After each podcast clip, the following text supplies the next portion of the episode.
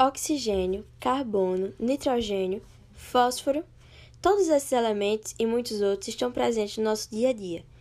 Mas no nosso podcast de hoje iremos falar um pouco sobre o carbono, especificamente o sequestro de carbono. Agora vou convidar aqui a minha amiga Mariane para falar um pouco. Mari, me explica melhor o que é que é sequestro de carbono. Bom, primeiramente o gás carbônico ele é o principal gás que está presente no efeito estufa.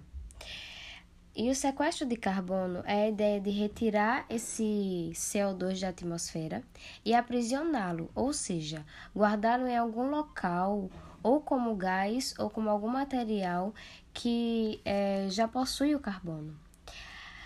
Um dos principais benefícios que ele pode trazer é para as plantas, já que ela é o meio mais eficaz né, no sequestro desse carbono, seja ela plantas aquáticas ou terrestres no processo de fotossíntese, já que elas vão sequestrar esse carbono da atmosfera e vão utilizá-los para formar alimentos.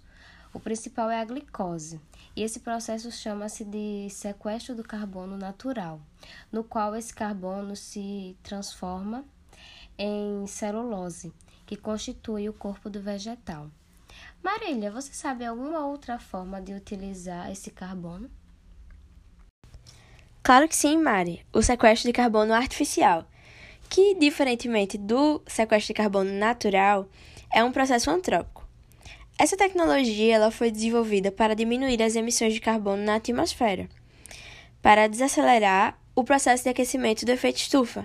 Como você já havia citado, o CO2 ele é um dos gases mais presentes que compõe a maior parte do efeito estufa. E nesse processo, a, o sequestro do carbono é para desacelerar o processo de aquecimento do efeito estufa.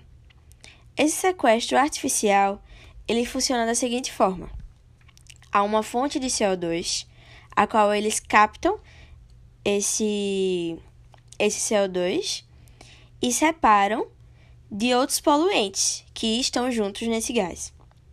Depois, esse CO2 já já limpo, já separado dos outros poluentes, ele passa para uma unidade de compressão. Depois de comprimido, ele é transportado para o local de aprisionamento, onde esse gás ele é injetado no subsolo, em algum antigo poço de petróleo ou algum armazenamento de carvão natural. É... A grande diferença entre o sequestro de carbono natural e o artificial é que no artificial o produto é o próprio gás carbônico. Ele é o próprio. É ele que já fica aprisionado, é o próprio gás carbônico. E já no natural, ele é armazenado como forma de celulose, como você já havia citado, que é o que transforma o que transforma faz o corpo do vegetal. que faz o corpo do vegetal. Isso mesmo.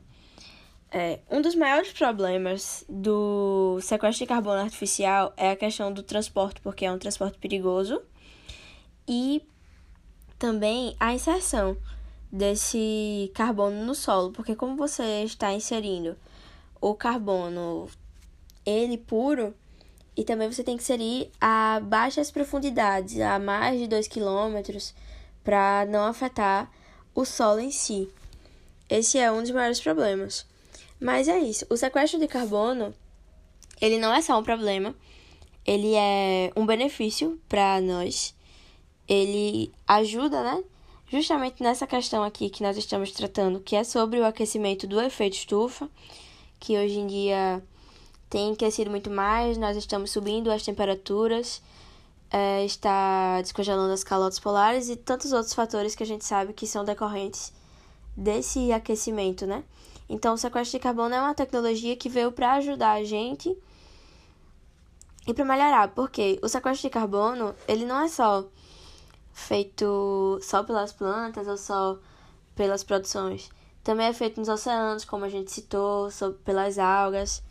Também tem a produção agrícola, que também ajuda nesse sequestro de carbono, e várias outras coisas. Então, hoje nós vamos ficando por aqui nosso podcast. Já vai nos seguindo nas outras plataformas. E fiquem de olho para o próximo episódio.